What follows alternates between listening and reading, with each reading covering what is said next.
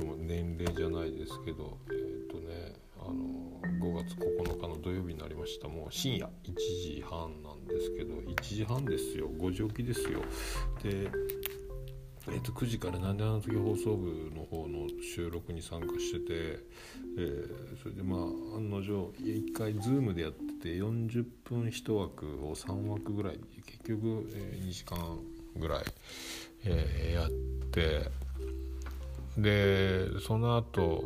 テンションがやっぱ収録すると上がるのでちょっとツイキャスを軽くやろうかなと思ってでパソコンの設定がおかしくてカメラとマイクがつながんなかったのでスマホでやろうと思ってで寝室にイヤホンを取りに、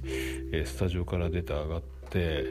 上がったらもう大場さんが大場さんも参加してて大場さんがツイキャスを始めてで大場さんのツイキャスを聞いてて大場さんのツイキャスが延長になったら合流しようかなと思ってたらあの終わっちゃったのでまあちょっと。テンション下げるクールダウンみたいな感じでこうゆっくり一枠ぐらいと思ってたらえっ、ー、と延長1時間半ぐらいやっちゃったのかな？でこの時間になってで久しぶりに藤崎成美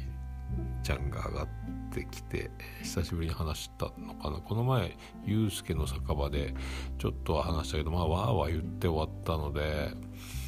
まあ、久しぶりにま話したというか話を聞いていたというか、まあ、相変わらずあのスピードと手数が多いのであの相当テンションを高回転にして臨まないと、えー、対応できないぐらいやっぱエンジンの回転数が藤崎成美は違うので。でやってるうちにまたテンションが上がってしまったのでこのままあの歯磨いて寝るだけっていうこと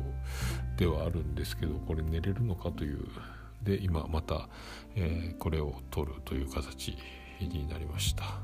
でまだね、えー、時の岡村さんの「オールナイトニッポン」を聞いててまあ途中までなんですけど、えー、また矢部さんも来てたしで岡村さんの方からやっぱ僕はラジオが好きです大好きですみたいなことを言ってで続けていくということなんでちょっと安心したんですけどまあいろいろ乗り越えてまた進んでもらいたいなっていうのがあってやっぱ一番好きな空気感なのであの空気感あの僕も岡村さんのねあの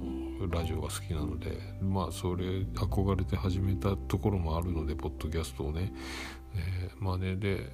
そう墓場のラジオを聞いた渋ちゃんノブちゃんもその「ナイナイのオールナイトニッポン」が好きででそれで始めたみたいなこと言ってたしだからまあ結構そうやってポッドキャスト組の中にもいるのかなと思ってまあ他は知らないですけど僕はね特にそうなんでずっとね岡村さん岡村さん言ってたんですけど、まあ、なんかその人間そのものが好きとかその何全部がなんと空気感が好きなんですよだからねその喋り方とかそのなんですかネタが好きとかそんななんかなんていうんですかねだテレビで見る岡村さんとかじゃなくてラジオのが好きなんですよ。空気感がね。空気感なんですよね。別にその、うん、あんまテレビでナインティナイが出てるから追っかけて録画してみたいとかでもないし、えー、これ何とも言えない不思議な感情なんですけどまあでも続くというのにちょっと安心して、え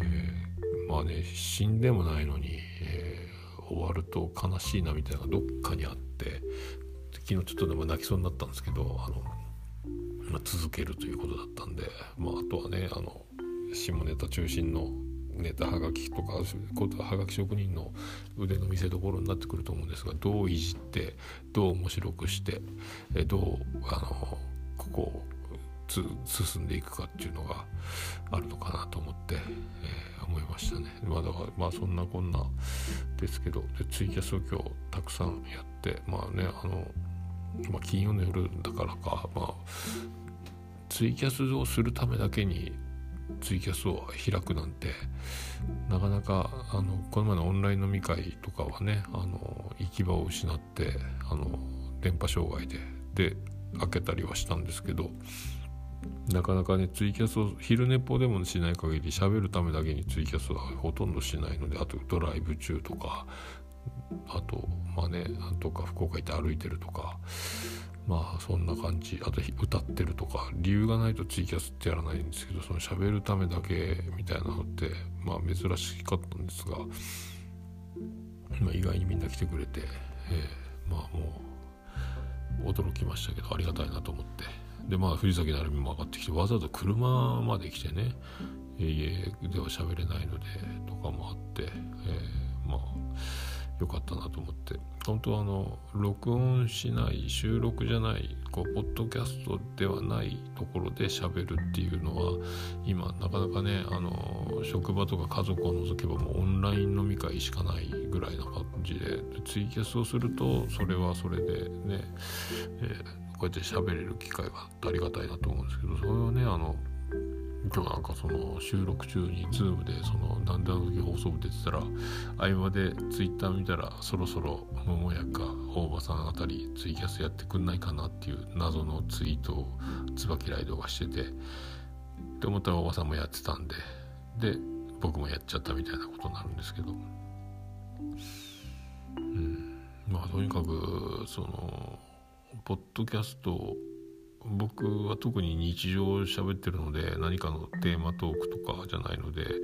なるべくあの言っちゃいけないこととかあのどうしてもあの墓場まで持っていかなきゃいけないようなことは喋れないですけどなるべく自分の今っていうのをあ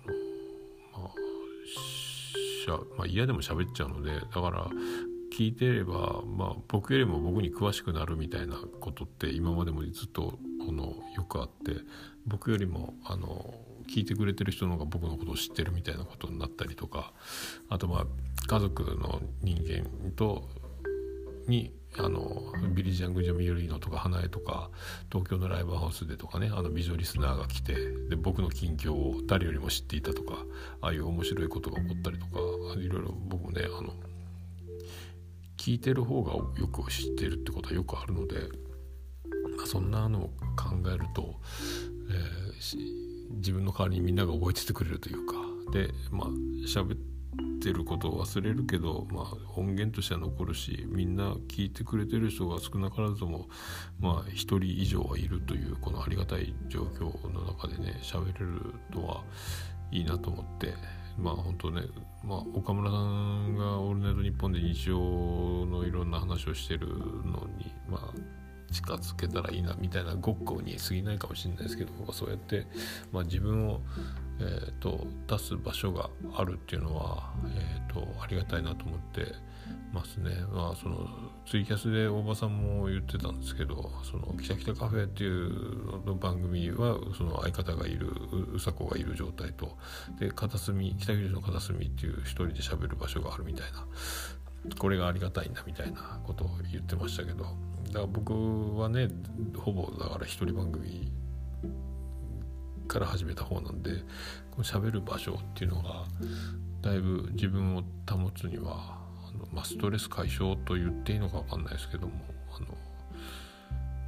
まあ、メンタル的なものは保たれてるなと思って、えー、それはそのあの、まあ、どんな、えー、状況でもあの物理的に収録ができるようであればあの心の状態は置いといて収録をするようにしてるのでいろんなあの心境心情の中で撮るっていうのはよくあるんですがまあ本当だったら撮らない方がいいんじゃないかっていうぐらいズーンって落ちる時もあればやたらテンションが高い時もあるしでも、えー、どんな時もえだから岡村さんが毎週木曜日にその日本放送に行って収録してる、まあ、休みの日もありますけど、まあ、そんな感じでどんなことがあってもその時間になったら放送しなきゃいけないみたいな、まあ、そういう感じで僕も定期配信で、まあ、収録日はいろいろまちまちやけどと思ってますねその方があのいろいろ保てるなと思って。えー、まあどうにもならないこととかあの考えてもしょうがないことっていうことに対してもこううーって考えるもう考えても結果が出ないことも考えがちみたいなことってよく、えー、あるのでそういうのも、ね、そういう時間さえも奪うというか、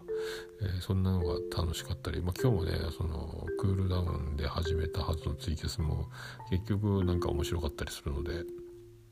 まあ、ここで今こう寝る前のいつものこう低い感じで、えー、ちょうど結局これで終わるみたいな、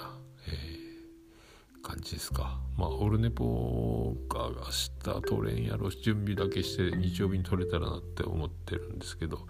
まあ、来週だけがちょっとハードなのでとそれからまた、えー、ゲスト収録とかまたそうなってくると、えー、眉チャレンジとか、えー、CM もキレイととかも撮りたいし、まあ、感謝祭をねやろうと思ってた日になんかオンライン飲み会でみんなが集まってうまいこと飲める方法ってなんかこれをねもうちょっと今ぼんやり考えてますけどなんかいい方法ないかなって思いながら、えー、まあそんな感じですか。えーまあとりあえず5時起きなんでもう1時半なんで、えー、寝ましょうかね、えー、ありがとうございましたっていうか、えー、おやすみなさい。